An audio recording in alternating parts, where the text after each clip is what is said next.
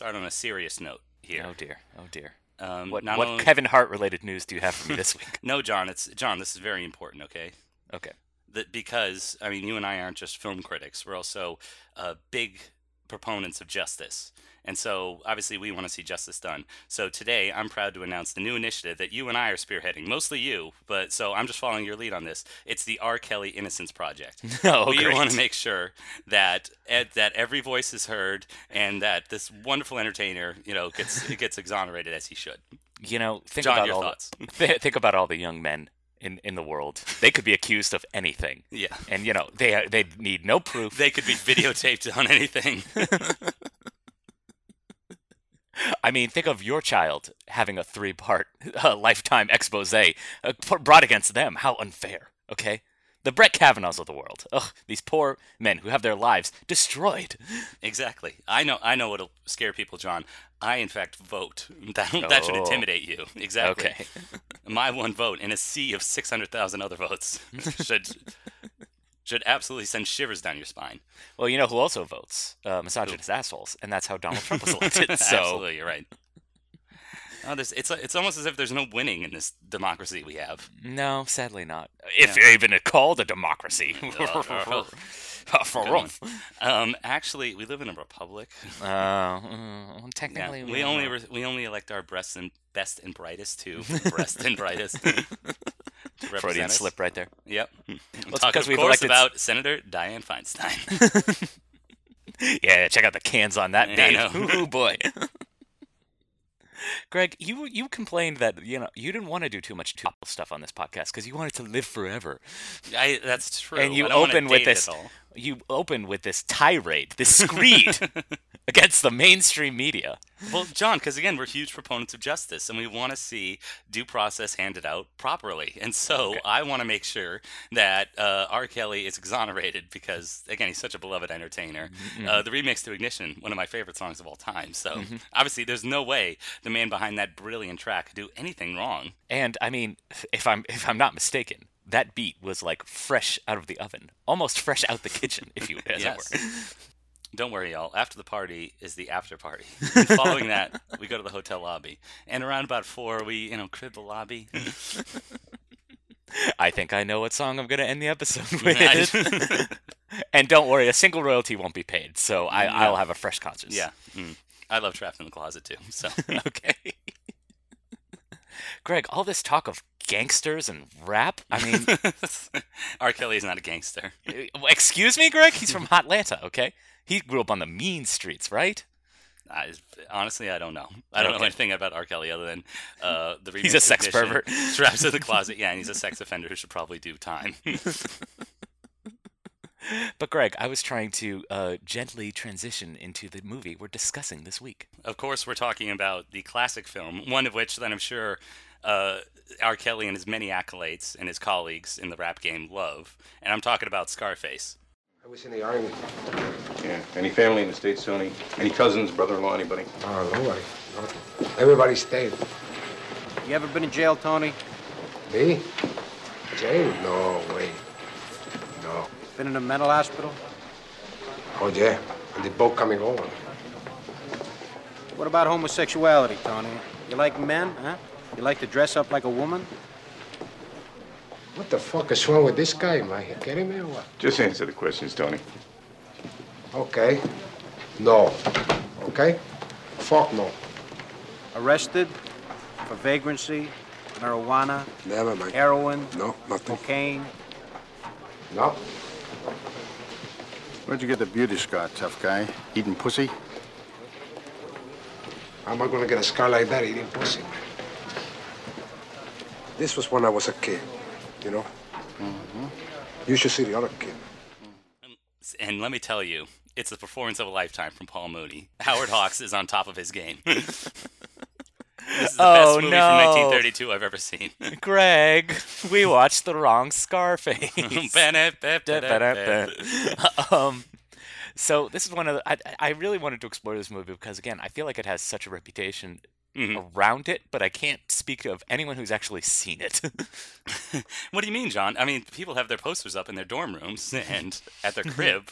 Clearly, they've seen it and love it. exactly. Um, but one of the things that I soon realized is there's a good reason why no one's seen it. This movie's three hours long, and I would had have no never. I would have never suggested for the podcast if I knew if it was this long. Yeah. I knew Oliver Stone had written it, but it's like, oh wow, did he direct it too? Because oh my gosh, no, John, it's from another brilliant man named Brian De Palma, uh, who's obviously who's a little bit known for his uh, Hitchcockian touches, a little bit more vivacity. Not in this movie.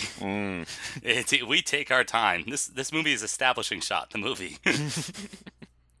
look, we get that great push in of a clock, okay, and I think Yeah. that represents the whole. You know how I felt uh, watching this movie? I felt like Michelle Pfeiffer's character. I was just like, I just wanted to be you like, you wanted to marry Al Pacino too? Sight unseen. I just wanted to like wander around lackadaisical and just go, oh, Mm. you're so boring. All you talk about is money.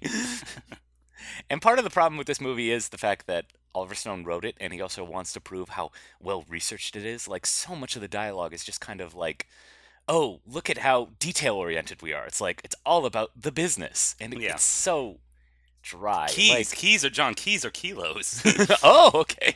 because they use the metric system. Hmm, got it. Well, uh, because it's coming from those socialist nations of like Bolivia and Colombia. So. Nice.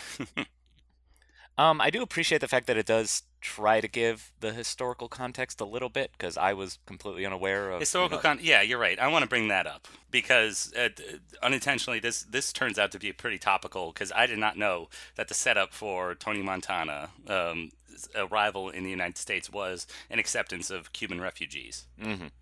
And unfortunately, the title cards, and that's kind of a topic of today's discussion, centered around the border wall and the government shutdown, is like, oh, everyone, everyone kind of coming across our borders, every brown person at least, is probably a criminal. exactly they're criminals, they're rapists, and I sure Yeah, I and obviously, and obviously people. that's not true. but you wouldn't know it from the opening title cards that says like, "Hey, 125,000 Cuban refugees uh, came across on these like rusty old fishing boats from Cuba to Miami." Uh, seeking asylum, uh, Fidel Castro allowed them to leave. But then it, then it, in scare quotes, it says in the in the blood red lettering, it says over a fifth of these people have criminal records. dun dun dun. Which a is even if that were true, which it probably isn't, I have I have a sneaking suspicion why those people would have criminal records, and it might have something to do with uh, them saying, "Hey, Mr. Castro, I have a way where we can uh, run the government without starving people." yeah, and also it it seems to im- like part of Tony Montana's character is the fact that he is kind of the quintessential American, is the fact that he wants to do what he wants to do, and he obviously doesn't like to be challenged. Now, granted, we get a lot of kind of subtle misogyny in there as well, Mhm. but the whole point is the fact that um, you know Tony Montana, you know, like again, the story, all stories of gangster films are pretty much the same, which is the ultimate moral is crime does not pay, but also the American dream is bullshit. um, the fact that you have to like lie, cheat, and steal in order to get your way up to the top, a promise that is guaranteed or at least delivered to people who come to this country, you know, sadly that turns out not to be true. So. And I think that's another problem. Like, why is this lauded as one of the best gangster films when, in my head, it's like, first of all, it doesn't even come close to one of the greatest films of all time, but also it's Yeah. like, what is it saying beyond the fact that it's kind of like, oh, it's a more Cuban influenced version of the original 1932 version? Like, what does this bring to the table in terms of like gangster films? And for me, it wasn't much. No, it's well, yeah. I'll tell you what it's bringing, and that is a cartoonish portrayal by Al Pacino. let's let's get into the character. So after these after these scary red title cards about about uh, evil Cubans, most of, most you most of whom have criminal records, like that poor old woman who's getting taken off on the stretcher, and the child in, in her father's arms. Yeah, th again, hardened criminals coming out coming off the boat. Uh, we're introduced. Uh, our hero Tony Montana is in the box and he's getting kind of getting harassed by the local cops, like saying like, "Hey, what, where are you coming from? You know, what what kind of work you do in Cuba?" Asking and then him if he's a homosexual. yes, which uh, I partially understand, dressing the way he does and acting the way he does. that's that's what I couldn't square. I think. What what makes this movie different is, as you said, that quote Cuban like you know flair to it.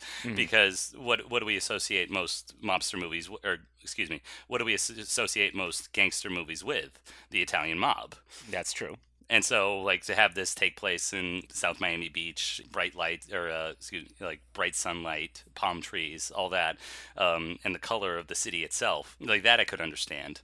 Um, but what I can't understand is everybody's like, yeah, I, I see myself in Tony Montana, a guy who doesn't take any shit, a guy who does whatever the hell he wants.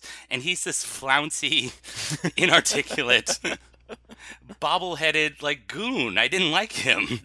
No, It's not the most yeah, it's the, it's the most like ridiculous histrionic portrayal and I'm like this this guy's appealing? Like this is the guy you want on your on your dorm room wall? Well, I do kind of want to give credit to Al Pacino. I feel like this is kind of like the nice. I think he is. Granted, I can only go off my reputation of what this film is. This is my first Yeah. time seeing it. I assumed it was going to be like an over the top Serpico character, you know, like his classic, you know, oh, I'm crazy. You can't. Ex-. But there is a lot of kind of quiet, nuanced moments to him as well. Which again makes Okay, makes name the one. kind of it makes the kind of explosions of violence that he is capable of, I think, a little stronger. Um, but granted, you're right. Half the time he is like, "Oh, th- these ladies did cocaine," you know, it's it's, it's ridiculous. And yeah, name name one of those subtler moments, John. Go ahead, cite cite examples. um, I think when he's uh the first assassination attempt against him in the club, with that Oh, okay. with that great comedy act. Thank God that clown was killed. I was so happy that clown was killed. Oh, I thought you meant the comedy act of like, oh, we have Uzis in our laps, and we'll slowly lift them onto the table under our dinner napkins. And, Greg, oh, it's no, the- Hitchcockian. the- it's Hitchcockian. I there's there's a few moments like because again I was expecting him to just be like constantly like oh what's going on? Where's my cocaine What's go-" you know the whole time and he mm-hmm. wasn't so I and I want to at least give it credit for that. I'm I'm pretty sure he was. okay. Because again, I, there's only a few things to humanize him, and unfortunately, they come too late in the game. The one thing that really humanizes him is that his mother and sister, little sister, already live in Miami. Mm-hmm. And it's not until he's found some success in the drug game that he goes to visit them and kind of expresses That's- his yes. love and support for them. that is one of the biggest problems of this movie is that his Yeah. family doesn't give enough time or kind of like for a three hour movie Yes. um, like the whole the whole kind of subplot about his sister and his family definitely does not get enough time No, that Uh, should have get- happened immediately for us to Exactly. sympathize with Tony and actually want him to say carry out an assassination against the communist dissident in this refugee camp at Freedom Tower, Mm-hmm. and then later to execute this drug deal that goes way, way awry. exactly Because otherwise, in those scenes, like I, I don't care about Tony, so I don't care if he succeeds or not. Well, no, but it's like the whole part of what makes kind of like Goodfellas interesting is again there is that whole texture of the family. There is Mm-hmm. the family, and then quote uh, the same thing with the Godfather. Why am I giving Goodfellas as an example? That's the Godfather, actually. no, no, no. I see what you mean. In Yeah. because at least in Goodfellas, he's uh, Henry Hill. You know, hates his uh, life stuck in a tiny apartment with five siblings, a father who beats him, Mm-hmm. and sees at least the fantasy or at least the the glory of living in the mob. Here, like Tony's a killer immediately. Expresses those killings, but we have no again, we have no emotional connection to him other than like, oh, this guy's a badass. when he's when he's not, he's wearing a stupid bandana and these these terrible Hawaiian shirts, and he's a bad basketball player too. Just hang back. Romeo!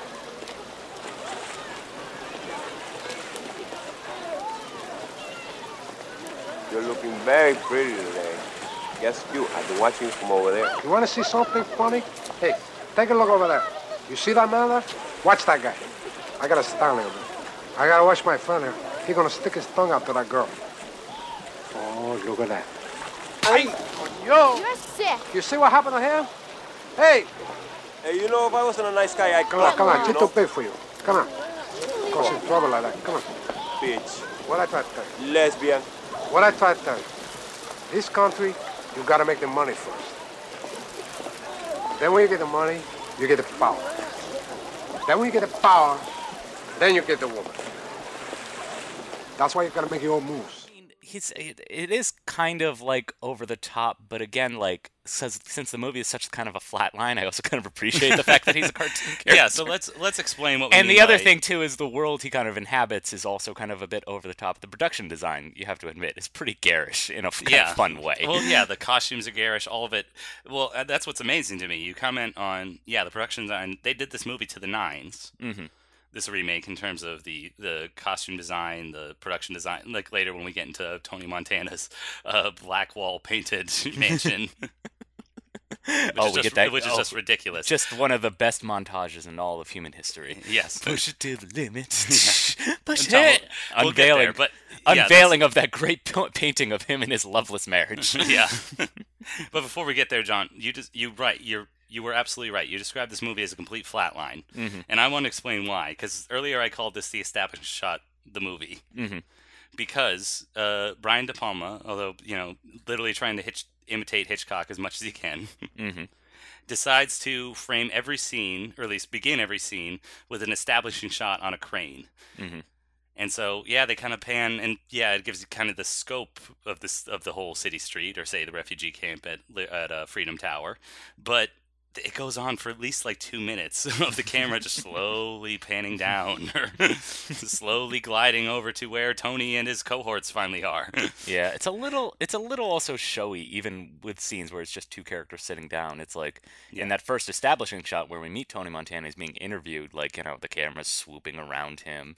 And you know, there's also the other scene that kind of stuck out to me was when they're watching like the news report and you know, it's like they they cut to the news report but then they do a slow push in on each face in the room watching this report.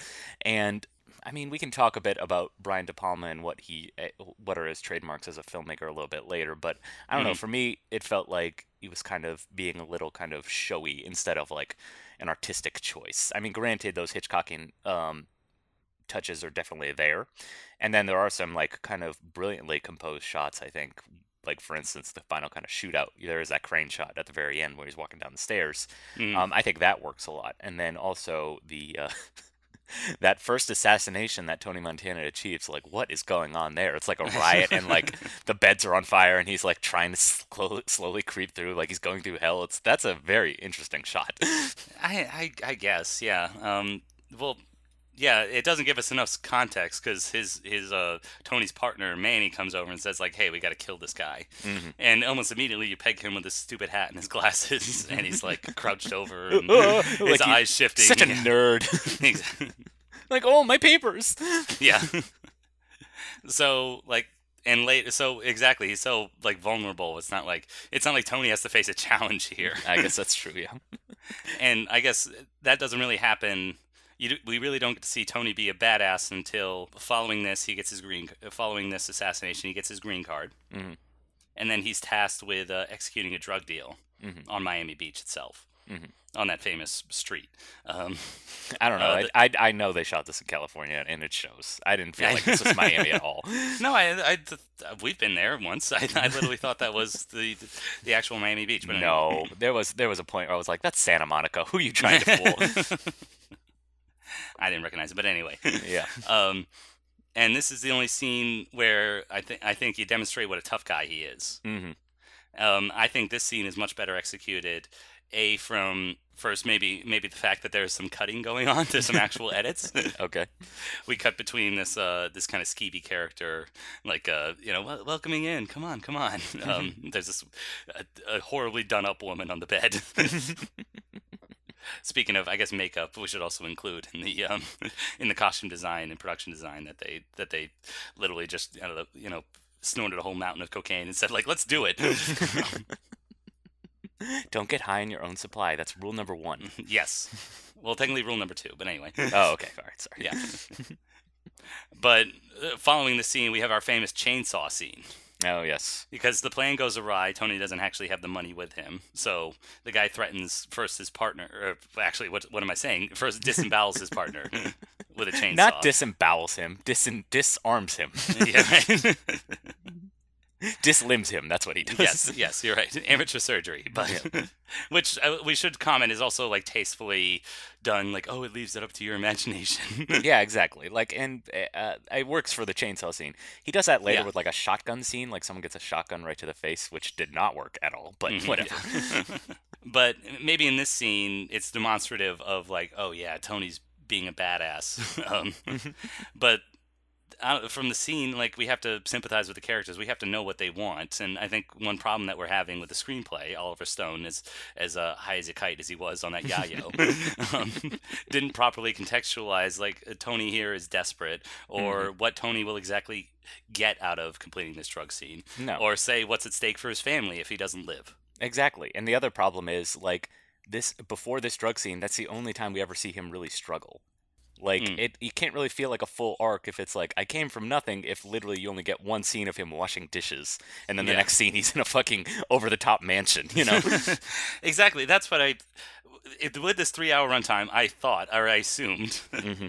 that we would see him move from literally a guy washing dishes to a soldier to the drug king, kingpin, and would be a laborious process and go through all the detail. I mean, Oliver Stone will talk about all the meticulous research he did into this process. exactly. Instead, we have a bunch of interminable scenes in which two characters talk and says like, "Hey, Tony, do this for me." He doesn't do it. or at least it doesn't go as planned. Obviously. Yeah, exactly. Yeah. Instead, they just talk, and then he kills the drug kingpin, and then immediately, played by Robert Loggia, and again, another very tasteful choice in casting. and suddenly, suddenly he's he's the the uh, the kingpin of Miami, and has his own logo and travel agency, and is literally bringing bags of money into the bank. yeah. The other weird thing is that it doesn't go too into detail about how complicit the police are. There's like Hmm. No. one cop he has on his payroll. Yeah. And then there's that other scene at the club where he talks to a cop and then ends up killing him. That also confused me. This is after the assassination attempt. Well, this is the only touch that, because in the '80s, hey, Colombians, Bolivians, and Cubans weren't the only ones running drugs. um, it's it's also a huge profit center. This may shock you for the American government as well. Oh. and there's only yes, I know it may shock some people to hear that, but um, the only scene that really touches on this is when there's a a whistleblower, Mhm. uh, and he comments that not only is it you know not only do we think it's just the, the Cuban refugees, the American government and local police f- forces are also complicit in drug mm-hmm. trafficking yeah. and, also take part in it. And, And they want to assassinate that guy who's about to give Yeah. this speech to the UN. Mhm. But um, Which is, again, John, I mean, yeah, like they're done after that. I mean, after a speech to the UN, forget it. the UN always gets it done. Once you Exactly. deliver a speech at the UN, Yeah, the game that- is that- over. that Bolivian drug lord um, was every had every right to be terrified. All right, he would have gotten a sternly worded letter. And no one ever did a drug again. yes. I see him. Diez metros. Diez metros. Muévete. Muévete. Okay, shut the fuck up, okay?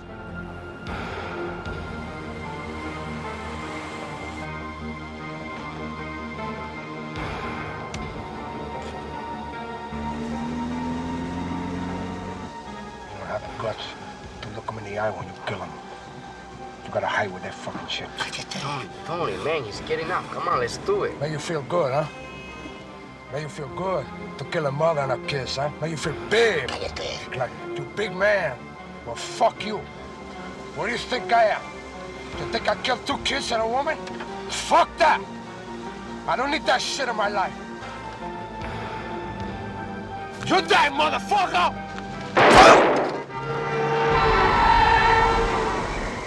And so there's this other weird.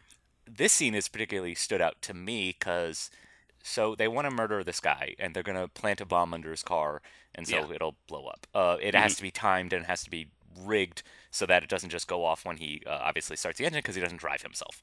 So uh, they they set it up with Hector Salamanca. I don't know the actor's real name, but that's who he always will be. So Senior Ding Dong is the uh, guy guy in charge of the remote who's going to blow up the car. Yeah. Um, unfortunately, his wife and kids are also in the car with him, and Tony Montana is, is just not having it. He's not No, having he's a, it. He's a family man, John. He's got principle. of course. I mean, do you see the way he treats his sister? Oh, it's sweet. Yeah. Um, and again, don't like- look at don't look at how he treats anybody around his sister. exactly. but again, it's weird because again, it goes back to that whole theme of family, which I feel like was kind of more of a central tenet, or could have been more of a central tenet to the movie. After all, it is a gangster film, and gangster films, you know, use that as a theme all the time. Yeah. So, but it just kind of feels again because this movie is so kind of all over the place. It just feels kind of tossed off. It is because there are so few opportunities for us to sympathize with Tony, and this is one of the few chances. The problem is, yeah, it's not structured right in the story because at this point he is the most wanted man in Miami. What the hell mm-hmm. is he doing, like actually on this assassination? Especially since the Bolivian guy has already hired his top assassin to do it. Yeah, you'd think he would be like past the point of like bagman at this point, but he's still like kind of like doing favors. He for, was like, literally arrested a scene earlier. I don't know what the hell he's doing in my in New York. like, why is he the driver? And also, Yeah. the, again, great production design, great attention to detail, but also like they have Chinese food cartons and beer on their dashboard. Like they couldn't scream stakeout anymore. All right, that bothered me. That bothered Yeah. me. Well, even well, John, probably the uh, New York cops are in on it as well. Oh, ooh, they probably point. saw like, hey, open containers. This is an easy ticket here. but oh no, nothing. Something about this Al Pacino and Hector Salamanca guy. let's let's let them uh, just do their business. John, let's return to that theme of family. Oh, family. Um, particularly, yeah, particularly marriage and our loved ones. Let's talk about let's talk about Elvira. oh, she's my Played by favorite. play the by the venerable Michelle Pfeiffer. We love Michelle Pfeiffer, don't we? Oh, we Folks, do. love her. We love her. I just love her whole attitude this whole movie. she is literally No, I love her as an actress. I don't know what the hell she's doing. I think I think she captures what you know. She I think she captures the role perfectly because she's just meant to be a prop. You are a girlfriend who is passed around from drug dealers, and the great thing is she doesn't even have to have sex. She just sits around the house and the pool to look pretty. She goes to the club Mhm. with you, and she does not give a shit, and neither did I. So great, good job. Yeah, what, what do you think her purpose was? Was do you think it was to challenge the guys like the drug pins, like saying, "Oh, you're boring. All you're doing is talking about work and business and money." Is that was that the the purpose of her character, or Um, I think it kind of ties back to um, what you know. What are, what are the three things that Tony Montana wants? Like money, power, and women. First, you Yeah. get the money, then you get the power, then you get the woman. And I think it's kind of ironic. I think, or at least maybe there's an intentional irony here that now he has the money, now he has the power, but and he does technically have this woman, but not really. It's like yes, Yeah, they're right. married, but they're in a completely sexless, loveless relationship, and they just can't stand each other. So it's like, congratulations, you got everything you wanted, Tony. Good job. You know, Yeah. it's kind of like a monkey's paw, I guess, kind of thing. and that dovetails into another woman he can't have, yes, his sister. or probably more importantly, can't control. But uh, Mm. as Brian De Palma makes explicit with his weird psychosexual uh, predilections, is he can't have her, and that's of course his sister Gina. hmm Um, again, initially they have a very loving relationship. Um, he supports her financially. He supports her dream of becoming a beautician. Mhm. And during that great uh, push it to the limit montage, he, he opens up a, a store just for her, Gina's. hmm But it's not until that she starts uh, uh, seeing her own man, and that really uh, gets Tony's ire. It, particularly, these are my favorite scenes when it's a tight close up on Tony, and this electronic like serial killer score or slasher movie uh, score comes over like. the music is not very subtle in this movie. No, but it conveys the fire, like not only in just Al Pacino's face, but also just the the torment that's going on, like seeing his sister with anybody else. And so, again, I thought it was about initially about control, but it's not until the very end when uh, Tony's empire is crumbling, he's run afoul of that Bolivian drug lord, that he sees his sister with his uh, partner Manny. Mhm. And even though they're supposed to, I guess, would it have made more sense if they were brothers or something? Because it seems like a, a very uneven relationship. Tony's definitely the more ambitious one with Manny, but the second that he sees Manny, his best friend, with his sister, his his uh, virtuous best friend, a guy who does who's not a killer, who's not a, a bad person in spite of the uh, the illegal activities he does, um, with his sister, he instantly shoots him Mhm. in cold blood. Yep. But again, like I, that kind of makes sense to me because again, you know, Tony Montana is a man of passion, fiery passion. Yeah. So I think it's kind of nice, and again, it's subtly done where it's like it's not like a big blow up. It's just kind of like slow motion, soft, Mhm. and then bam, right in the stomach, right there. I thought it was nice. But- I thought it was nicely done, and it made sense to me in context of what we know about Tony Montana and his relationship with his sister. Well, it didn't make sense in context to me because this literally follows our, the scene in which he says, "I, I don't kill kids or women," I guess that's also true. and instead but- it's his and instead it's his best friend. He's like, Yeah, "But, I will kill my best friend for even touching my sister." yeah, but also isn't Tony Montana supposed to kind of be a hypocrite? Isn't he supposed to kind of be an asshole? I, I guess. Yeah. Yeah. And but what what really kind of stuck out to me is kind of the final scene in his mansion where his sister comes out in her half-open robe, you know, Yeah. flashing her titties, being like, "Is this what you want, Tony? You've always just wanted me." And that's when she starts trying to kill him. I thought that was an interesting twist. I'm like, "Oh, ooh, more of this. There should have been That more is- of this in the movie." That is full, Mr. De Palma. Yeah, exactly. That's the that's the spice I want. Mm. Yeah, let's. Um, I mean, we could maybe comment on some of his other films, like Dressed to Kill, Mm-hmm. uh, Dionysus in '69, uh, Passion. You know, just some uh, um, just some fascinating little sexual interests that uh, Mm. Palma throws in his films. Yeah. See, this this, is what I wanted to uh, talk about. Director trademarks. Mm. Saucy. yes. In this case, a, a little incest, uh, which tr- turns into violence, uh, intense violence, because then she gets machine gunned by one of the Bolivian uh, soldiers. Yeah, so let's let's let's be real. The only Yeah. reason why people watch this movie is for the climax. Yes, And I think this. It's something think we've talked about. It's a yeah. recurring theme we've talked about on this podcast, which is like as long as you end your movie perfectly, the rest doesn't matter. Yeah. And I think this is definitely one of those cases. Yes. Um, it starts with uh, Tony literally inhaling a mountain of cocaine. Mm-hmm. I mean, I we literally guffawed at that. So It is pretty over the top. But again, he's an over the top character. What do you what, Indeed what, what do we expect? Yeah. Uh, that's followed by the scene in which uh, all these uh, all these soldiers descend on his mansion, and Mm-hmm. I thought, and to me, it felt like a, an old kung fu movie. it was like all the ninjas moving in. yep. Climbing down the walls, you know, sneaking in, like choking people from behind. Yeah. And we get that terrible shotgun acting. You know, that like creepy guy. Kind of looks like uh, F, uh, uh, Edward James Olmos. Kind of like this Yeah, Edward he James. does, yeah. a guy in sunglasses. You know, he's got a sawed off shotgun. Yeah, And, you know, and his sne- sunglasses at night. Be careful. I know. He's, he's badass. Not to Uh, be trifled with. he sneaks behind one of his henchmen and the camera pans over to him away from like the shotgun barrel and then you know bam gets Yeah. him but it's it's terrible shotgun acting right there without the squib you know it's it's nothing Yeah, I, I think what also makes speaking about production design, I'm glad you mentioned squibs Mm-hmm. because what follows is Tony Montana taking this uh, enormous bazooka and literally blasting down the door Mm-hmm. and taking about 20 rounds before he finally meets his demise. Mm-hmm. And so, like, I, I thought it was hugely impressive how they got a world class actor like Al Pacino attached 20 different squibs on him.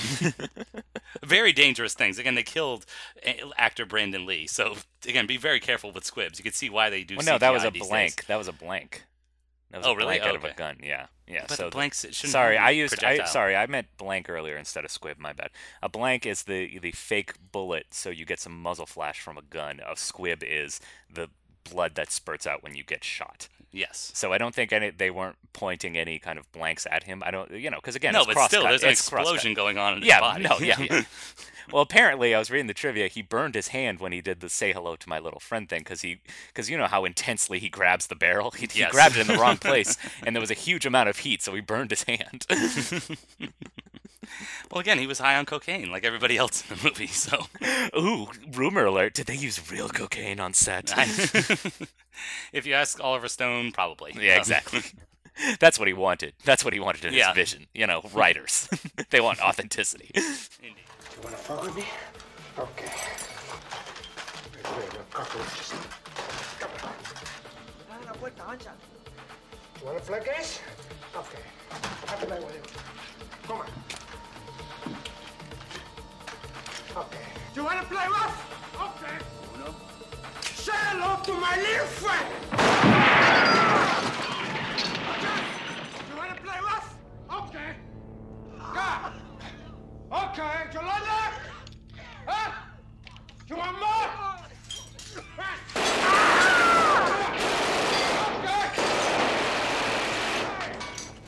Your horse? God.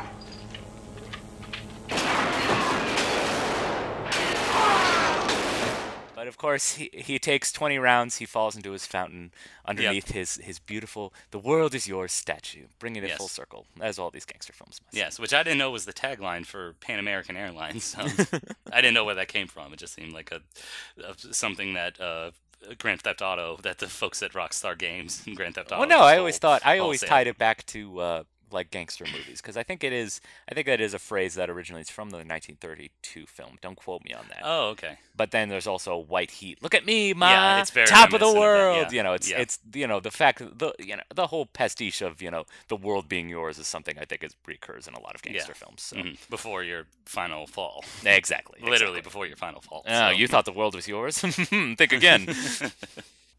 So I well, yes, brilliant climax. I wish we could have stayed till the very end though, John, oh, okay. because we did watch for what what this what this movie passes off as maybe a post-credit scene, a little title card that says, "Hey, you remember what we said earlier about you know Cubans being vicious and we shouldn't allow them to be refugees in our country?"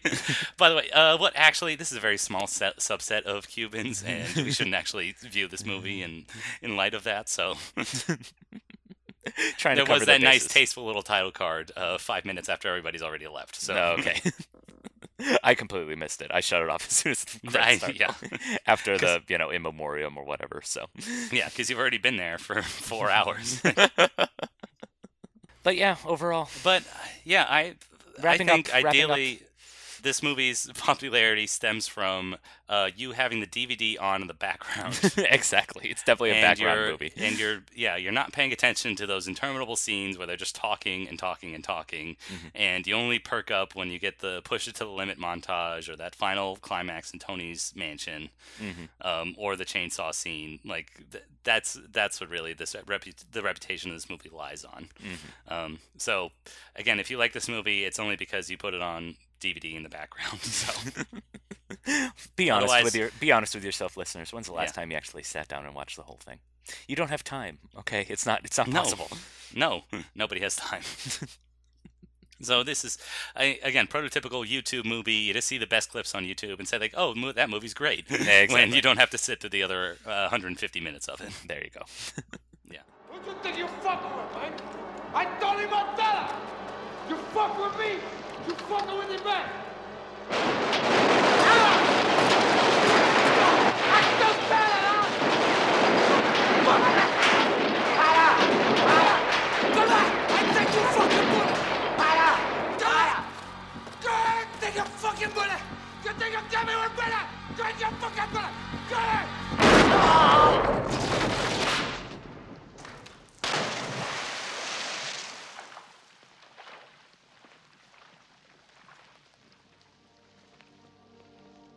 So thumbs down. Ugh, garbage. Scarface, faux out of here. Not fresh. It's rotten. nope.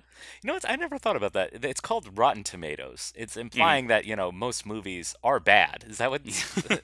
Well, and if you Instinctively, if you, if you don't call your website Fresh Tomatoes, you call it Rotten Tomatoes. You're implying that the movies already are bad.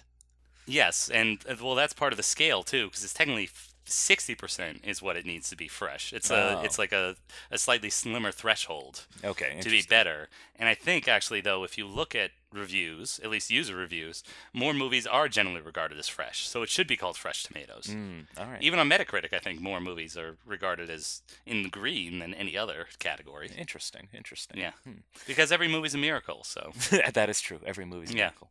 Especially this one. All that cocaine? Come on. yeah.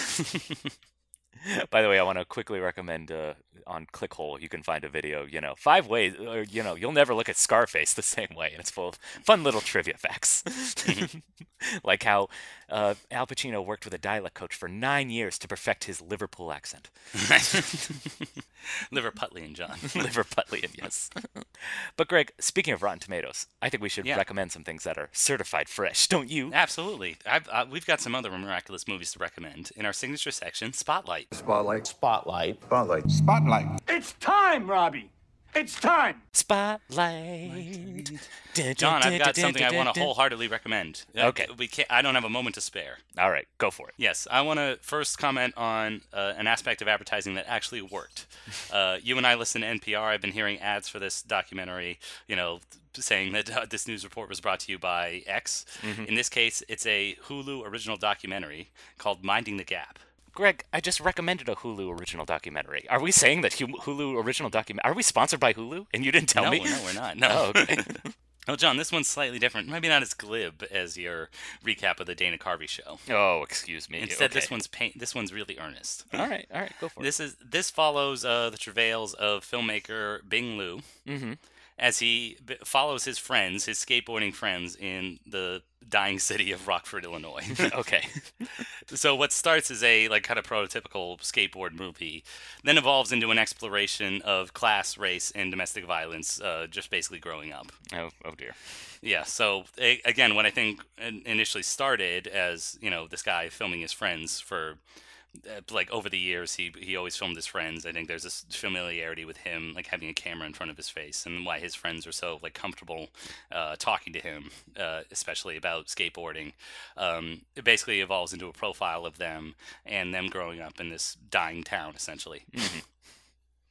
um, now, I should start. It opens with that skateboarding. That that is amazing. These these are just incredible skateboarders. uh, who we profile is uh, the oldest of them is a guy named Zach. Mhm. Um, he just had his first child with his girlfriend, uh, what soon doesn't become his girlfriend. Um, his other friend, uh, Keire, a young black man, Mm-hmm. um, who's also like a tremendously talented skateboarder, and the filmmaker hims- himself, Bing, um, who's Asian. So we have all obviously this great intersection of race uh, going on here uh, between these three young men, and that's actually the uh, aspect of the story that's kind of least explored. Um, it's only brought up once in the fact that uh, Keire is the only black guy among his uh, skateboarding friends, Okay. and so th- there's only one like kind of. Uh, well, he's just a naturally gifted athlete, so. yeah. it's a J-Book. there's only there's only a few pointed questions from Bing on that subject, and then there's one really cringe cringeworthy scene in which uh, one of his uh, one of his friends his actual age um, because again he's he's the only black friend among a, a group of friends who are white and also significantly older by at least six or seven years so Okay. that's a, that's a little odd too. But the cringeworthy scene in which uh, a guy comments that uh, white trash Americans are just as oppressed as uh, black folks. So Oh, okay. yeah. so that's the only like comment on race. Um, it, it also comments on class because, as I said, Rock Rockford is a like a pretty much a dying town. Like you see how deserted and run down their homes are, and how they desperately kind of want to get out or find a job, and the circumstances in which they have money and then get money and then lose it. Um, So, like again. Sadly, coincidentally, I mean, Bing did find like some some really good documentary material here. Not fortunately, obviously, for the folks who lost uh, their life savings, for instance, but still, that's what kind of makes this uh, documentary extraordinary, uh, especially when it gets to that last topic, and that's the, the notion of domestic violence, because all three of these guys have experienced domestic violence in their lives, and basically Bing is trying to find a way to not only negotiate and uh, come to terms with it, um, his growing up, but also coming to terms that uh, the cycle is kind of repeating in his friend Zach. So Oh, okay. yeah. So Fine. again, what's yes, well, that's that's the thing. What starts, what you think starts as a kind of you know glorious, you know, uh, freedom-filled uh, skateboard documentary, turning into this like treatise on domestic violence. You think like you know, and it gets dark and enters some really dramatic moments. But what really carries it forward, and I will say, John, there is an affirmative ending, so don't worry. Okay. All right. yeah. And there was never any domestic violence again. No, but what really carries it forward is that uh, just the the vivacity of his two friends, Keire and Zach.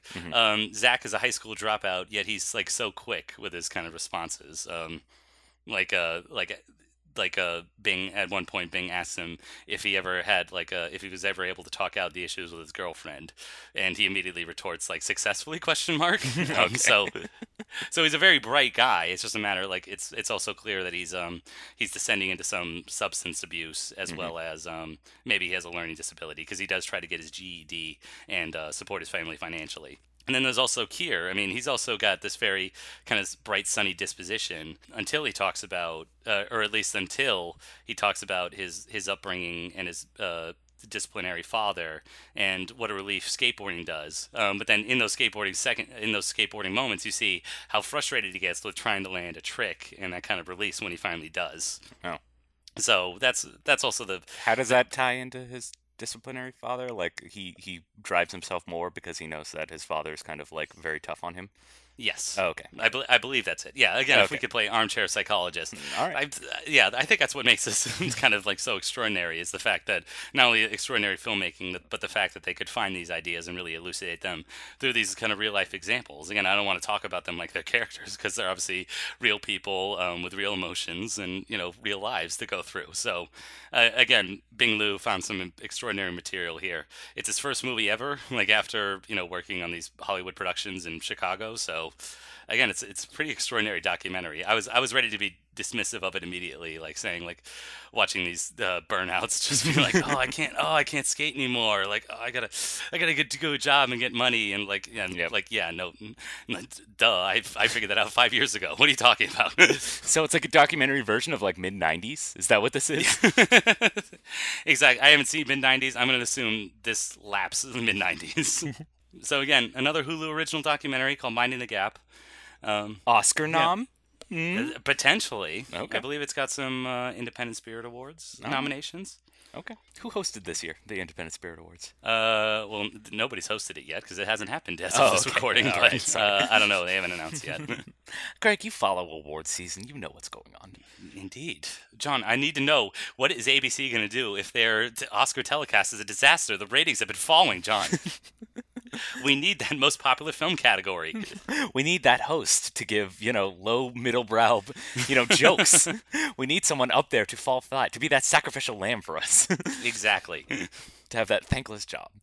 Exactly. Well, Greg, for my spotlight, um, Mhm. the Golden Globes just happened, and uh, for some reason, I've just been catching up on a lot of like critically lauded television recently. So for the next few weeks, Mm-hmm. you know, get ready for some hot takes. Hey, the show everyone said was good. I've been watching it, and it is good. Um, I finally, I finally caught up on Atlanta this week. Uh, the first two right. seasons are now on Hulu, so I've been uh, catching up with that. Again, are we sponsored by Hulu? Why don't we have no money from I, Hulu? I don't know. Hulu, come on, get on it. Get get on it, Hulu. Anyway, um, surprise, it's quite good. Um, Okay. it's kind of a hard show to explain, but then I was reading a bit about it, and Donald Glover basically describes it as uh, curb your enthusiasm with rappers, and that's ultimately what it is. um, All right. it's it's so a- a lot of social awkwardness. What's what's going on here? Yes, uh, it's a show about uh, it's a show about um, a young man named Earn. Uh, we don't know too much about him, although he did apparently go to Princeton at one point, uh, but dropped out. And when we first greet him, he's living with his girlfriend Van, and they have a Mhm. child together. And he, without Van, he would ostensibly be homeless because his parents have kicked him out. But er, if there's one thing about Earn, it's that hustle. He's got that hustle. He wants to be a Hmm. rap producer and maybe even a rapper himself. So what he does is he kind of leeches on to his cousin Alfred. Alfred goes by the moniker Paperboy, um, with All an right. I. This is Lakeith Stanfield, right? Or No, uh, Brian uh, Tyree Henry. Uh, Lakeith Oh, okay. Stanfield plays his best friend Darius. oh, okay. Darius is kind of just there to he's he's the wild card character. Darius Got is it. just kind of in the background. He's best friends with uh, Alfred. He's always hanging out, and you just never know what's up with him. when we when he's first introduced, uh, Earn goes to you know meet up with Alfred and be like, "Hey, I could be your manager." Um, Darius greets him at the door wearing an apron because he just baked cookies. Oh wait, and he also has a gun, you know, because they might be on some drug deal later. Um, and that's kind of that's that's the kind of interesting thing about the show.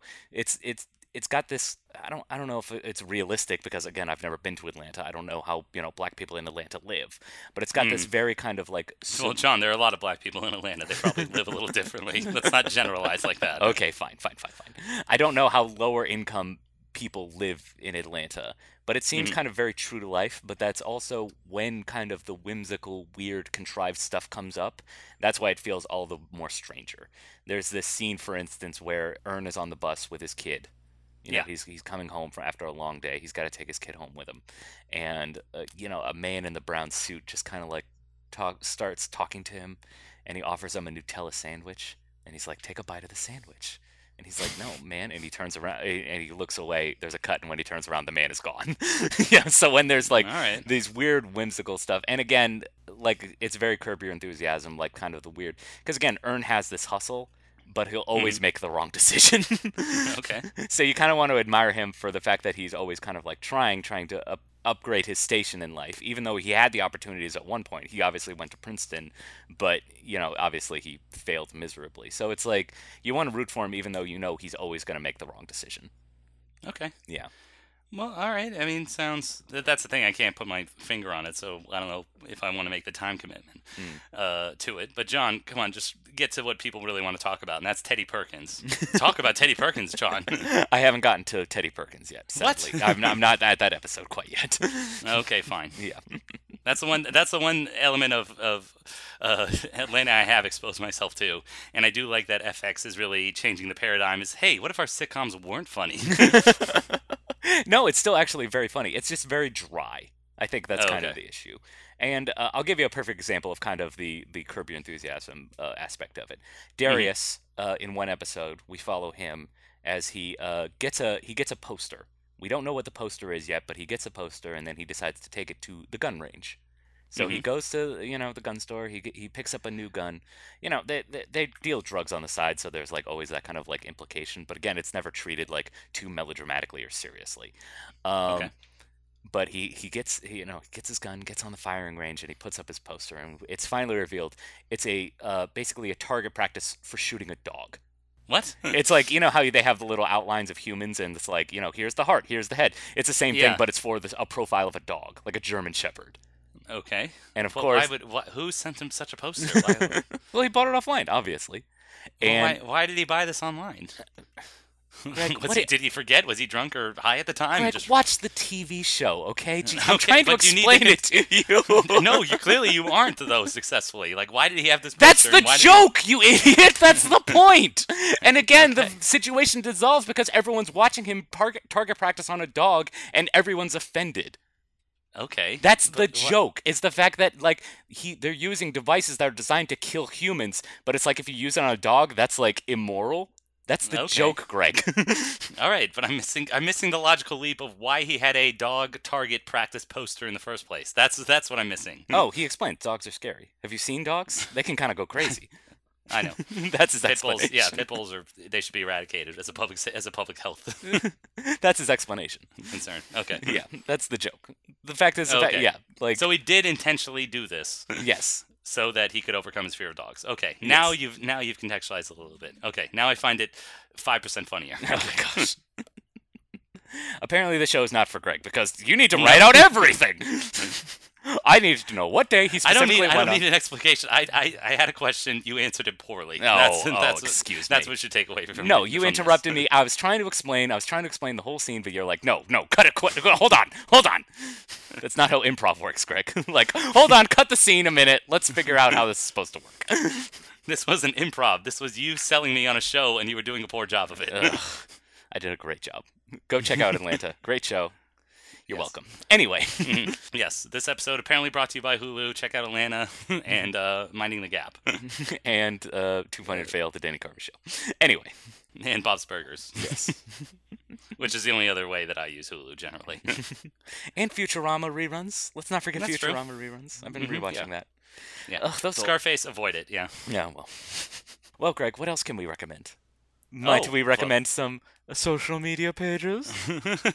well, I can't in earnest uh, recommend social media pages. I'm not that active on social media, um, but uh, but it is necessary for the business that we run, the business in which we make zero dollars. So Mhm. so why don't you go ahead and like our Facebook page, follow us on Twitter, um, follow us on Instagram, which we don't have. But Nope. John, come on, get on that. All right, fine. Oh, what am I going to take pictures of? My breakfast? What? What? What? yes. this is an audio medium. Here- Here's an idea: go to the gun range with a DVD of Scarface and watch the Oh. people be offended there, Oh, of course. because Scarface is not a good movie. So I mean, but when you shoot a DVD, it's so cool to watch those pieces shatter. It's really neat. That's true. Yeah. Maybe a VHS tape. Ooh, there's a, there's an idea. Maybe the two VHS tapes, because there's no way that the three hours of Scarface could have fit on a single tape. What are we, Red Letter Media? We're destroying VHS tapes now? Come on. Yes, yes, we are. All right. Just riding their coattails, apparently. hmm yep. Um, so anyway, social media, you know the handles by now. Mm-hmm. Aspiring Snobs. One thing you may not know, yeah, one thing you may not know is our email address, which is mm-hmm. aspiringsnobs at gmail.com. Let us know why we're wrong about, say, Scarface. Or if you have a movie to recommend us, you know, send it our way. Of course. And mm-hmm. after you've all done with that, you've you're obviously on your podcast service of choice right now. Why don't you give us a mm-hmm. rating and review? And then that'll help other people find us. You could be on Apple Podcasts right now. You could be on Spotify. You could be on Stitcher. You could be on anything because we are on all of them. Yes. Over five people have reviewed us on iTunes. So, excuse me, Apple Podcasts. Be one of those five people. Help people find the show, and uh, you won't feel as though your tastes are weird or eclectic or something like that. Instead, they'll feel more mainstream. Yes, we're all about mainstream. Although, actually, no, we also have hot takes. Like again, Scarface, bad movie. Boo. Yes. Yeah. Hot takes. All those rappers were wrong. College students, tear it down from your dorm room poster. well, Greg, what hot take do we have prepared for them next week? Well, um, since we're on this uh, college dorm room poster kick, we decided to watch another cult classic, uh, maybe of a bygone era. Uh, in the case of Scarface, it was uh, gangster rappers from the early 2000s on MTV Cribs. Uh, for this one, it is uh, acolytes of one Kevin Smith. Uh, Mm. you and I have never seen the movie Clerks before, and that's what we're going to be exposing ourselves to next week. Ooh, correction, Greg. Sorry, addendum. I have seen Clerks before. But Oh, really. Oh, sorry. I want to see your opinion of it. I think it will be fascinating. hey, I like these slice of life black and white movies. I mean, I recommended Roma. Uh, there are a ton of other Mexican New Wave uh, black and white uh, slice of life movies I could recommend. Uh, Güeros, uh, Duck Season, um, a few other ones. So who knows? Maybe Clerks uh, follows follows in their uh, footsteps. You know what? I definitely feel like that was an inspiration. It Yeah. had to be. It had to be, right? Absolutely. Follows in their footsteps. What am I saying? Clerks was the trailblazer here. Oh, of course. Nobody else thought of doing a slice of life movie in black and white on black and white film. No one ever thought, and no one realized, hey, wait, black and white is cheaper. Yeah. this is an artistic choice now. Um, So look forward to that next week. but until then, thank you everybody for listening. And until next time, keep aspiring, you cochinos. that was a flawless Italian accent. You're welcome. To your special place. Close your eyes, show me your face. I'm gonna piss on it. Others wanna love, I don't even want none of the above. I want to piss on you. Yes, I do. I'll piss on you. I'll pee on you. Said your body, your body is a porta potty.